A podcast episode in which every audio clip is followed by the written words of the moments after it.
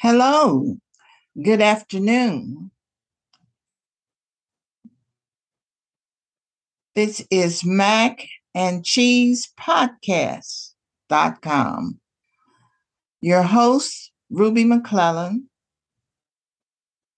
And I am Mac, and cheese is the Word of God. Last time we were with you, we talked about after this. And the after this that we spoke of was when Christ and the saints meet in the air. Let me just read that scripture to you just for clarity. It's found in 1 Thessalonians, the 4th chapter, and the 16th verse. And it says, "For the Lord himself shall descend from heaven with a shout, with the voice of the archangel, and with the trump of God. And the dead in Christ shall rise first." I'll read that again. The dead in Christ shall rise first.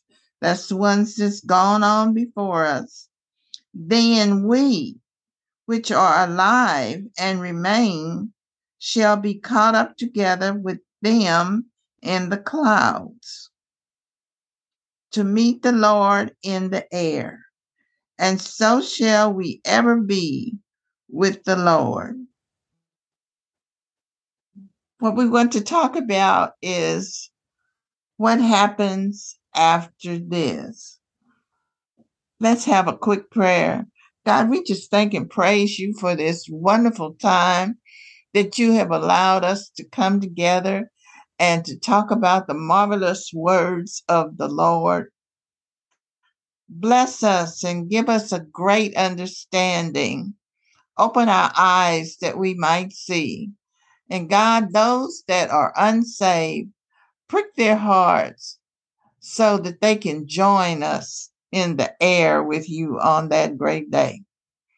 And the other thing we want to tell you that the only people that'll be left on earth are the people that's unsaved. And that sounds like a terrible time to me. The world is wicked enough now, and I can't imagine what the world would be like without the saints here keeping the peace. We're not police, but just our presence with the Holy Spirit dwelling in us keeps peace. And when that particular thing happens, all the saints will be gathered together with the Lord in the air. And then I am told that the judgment seat of Bema of Christ will occur. That's the second thing after the rapture. And the judgment seat of Christ is not a place and time when the Lord will mete out punishments for sin committed by the child of God. A lot of people get this confused because it says judgment, the judgment seat. There will only be saints there at the time. So there won't be any sinners there. And so it's not a place where sin, people will be punished for sin. Rather, it is a place where rewards will be given or lost, depending on how one has used his or her life for the Lord. It just sounds like it's going to be a marvelous program. And it won't be quite like when we graduate from college and people that have really worked hard will get certain rewards and accolades and things, because when we meet in heaven, all the evil things that or in our old man will be left here on earth. We won't have jealousy and pride and all that kind of stuff. We'll just be glad we're there. And we'll be glad for the people that's getting the rewards. I'll mention a few of the rewards that will be handed out.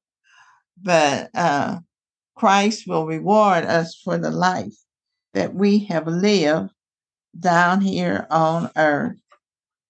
Some of the, we know that salvation is a gift, but there are rewards given for faithfulness in the Christian life and lots of rewards for unfaithfulness.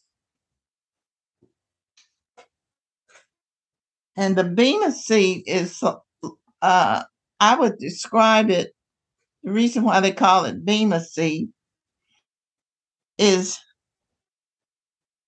back in the day, there was a raised platform, and the Romans used to mete out judgment or give speeches over the raised platform, and all the people would be beneath. And that's the reason why it's called the Bema seat, the Bema Awards. You see the same thing in our courts. The judge generally sits in a higher seat than the people. That's called a Bema seat. So we want to just describe some of the awards that will be given out.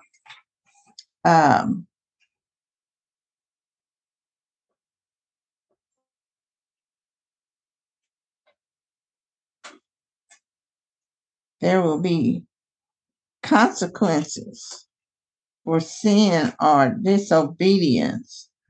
And I know one of the things is the Victor Award, because we'll learn that as soon as we begin the very first verse in chapter 4. All the wonderful awards that will be given for faithfulness and for we'll be given a crown to put on our head.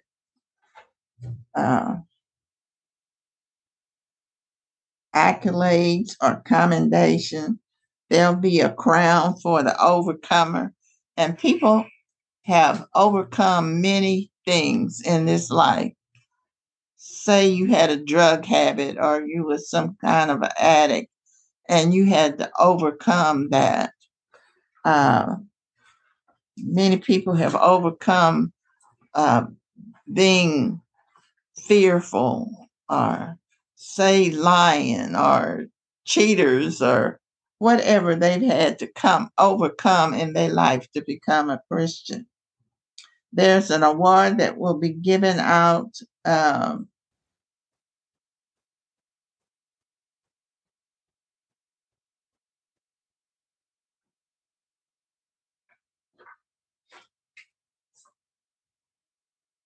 called the incorruptible crown, the crown of exaltation or rejoicing. We all ought to get that reward. We'll be glad to be there. The crown of life, the crown of righteousness, the crown of glory. And once we receive these crowns, the next thing that will happen in heaven is, according to John, God gave him a second vision, not the first vision, and but the second vision that John received, he heard a voice, and he was in the spirit right away, and he heard this voice said, "Come up hither." And when he complied to the voice. He was in the spirit. And he saw a door that was open in heaven. Now, this is not the door to heaven, but he just saw a door that was open. And this door, he could see right into the throne room of God. Can you imagine what a wonder that he saw? He was looking right in the throne room. The door was open in heaven. And as I said, the first thing that must be noticed is that the door that is being opened is not the door to heaven, but a door was open in heaven. And then we'll see in verse 2, after the door had been opened, John sees a throne in heaven.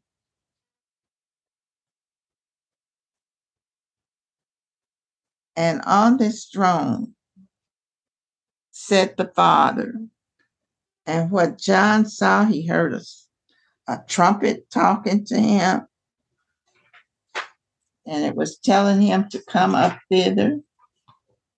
And he sees, and I'm going to read that part because I don't want to be mistaken.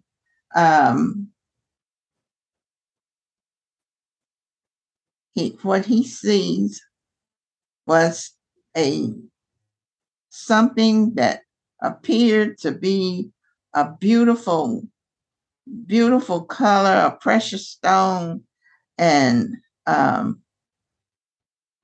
he sees a throne sitting there, and above the throne was a big rainbow that was the color of emerald. Just brilliant, bright colors, the brightness of glory. And then the other thing that he saw round about the throne were 24 seats. And upon the seat, John saw 24 elders sitting clothed in white raiment, and they had on their heads crowns of gold. So we can see apparently these people had received a reward at the Bema seat because they were dressed in white. That's a white linen outfit. That was one of the rewards that was given out at the Bema seat. And they had crowns on their head. And I don't know exactly who these 24 elders are. Some say they're representing the church. The church that was on earth will be represented in heaven.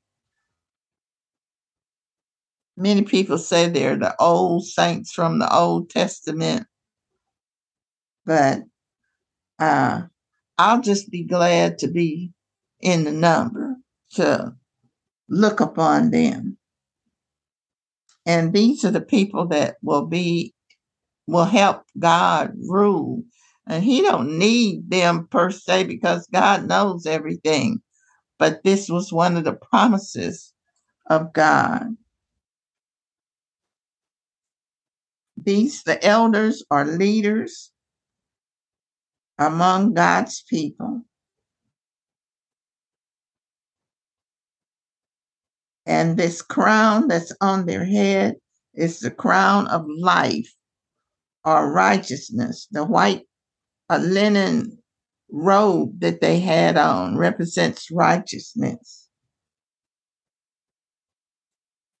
And these people are redeemed out of every kindred, tongue, people, and nation by the blood of the Lamb, making them kings and priests. And John is the Lord is letting him behold all of this in a vision.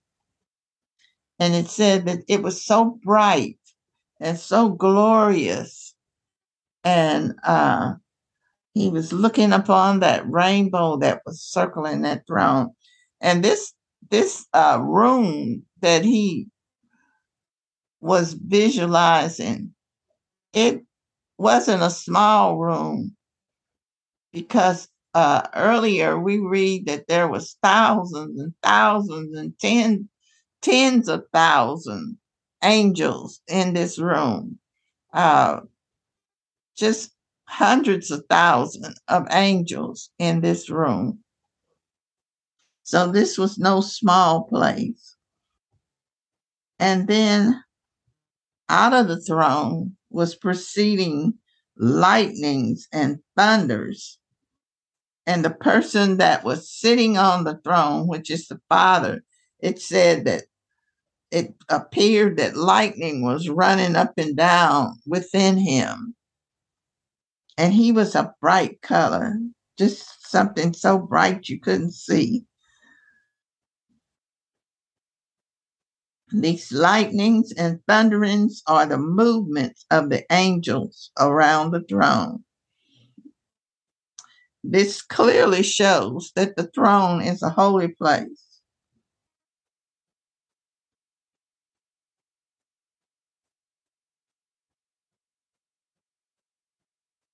This should not be unusual to us, as God dwells in the heavenly sanctuary.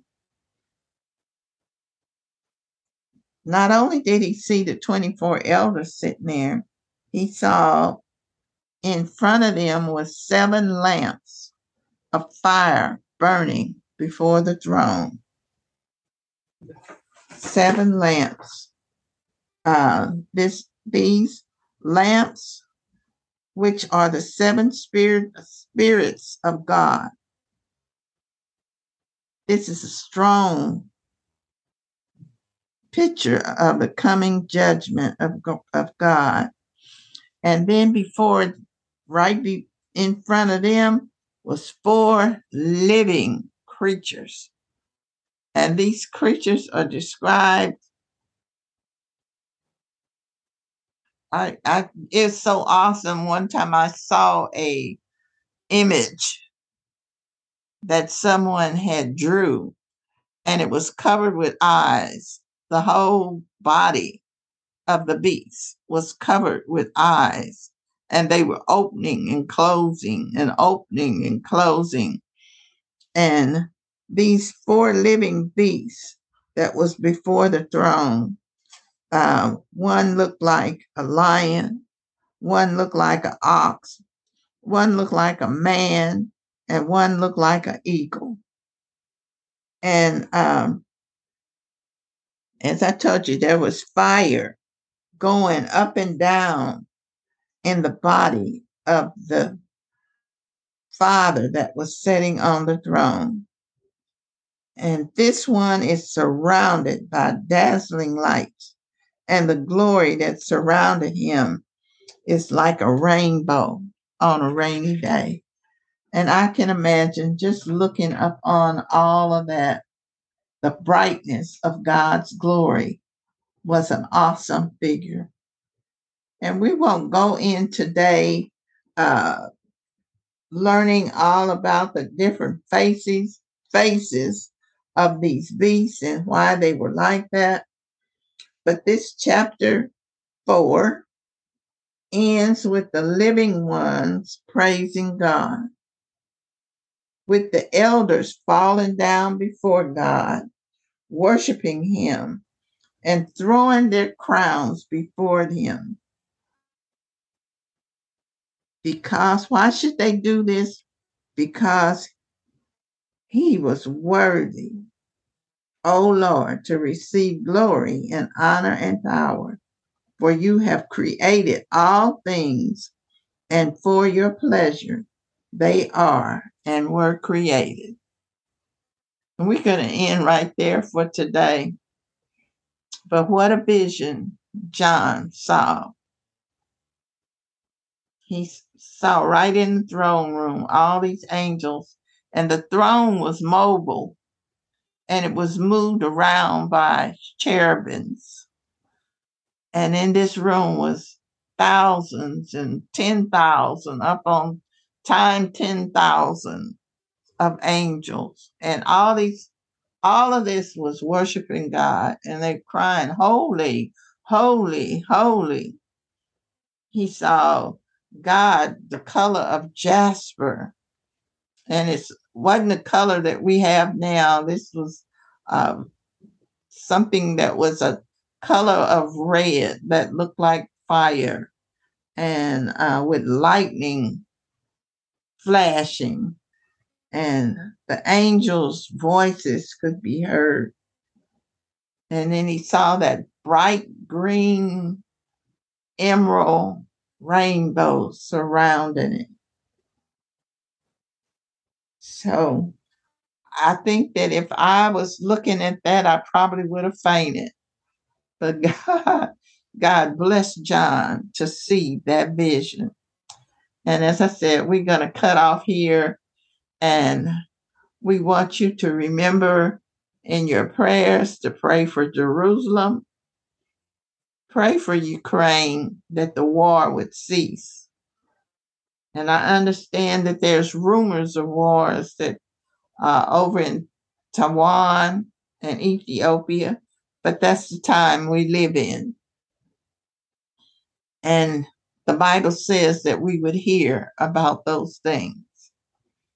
But we pray not only for peace in Ukraine, but peace in your house, on your job, in your home, in your church, and wherever you might be.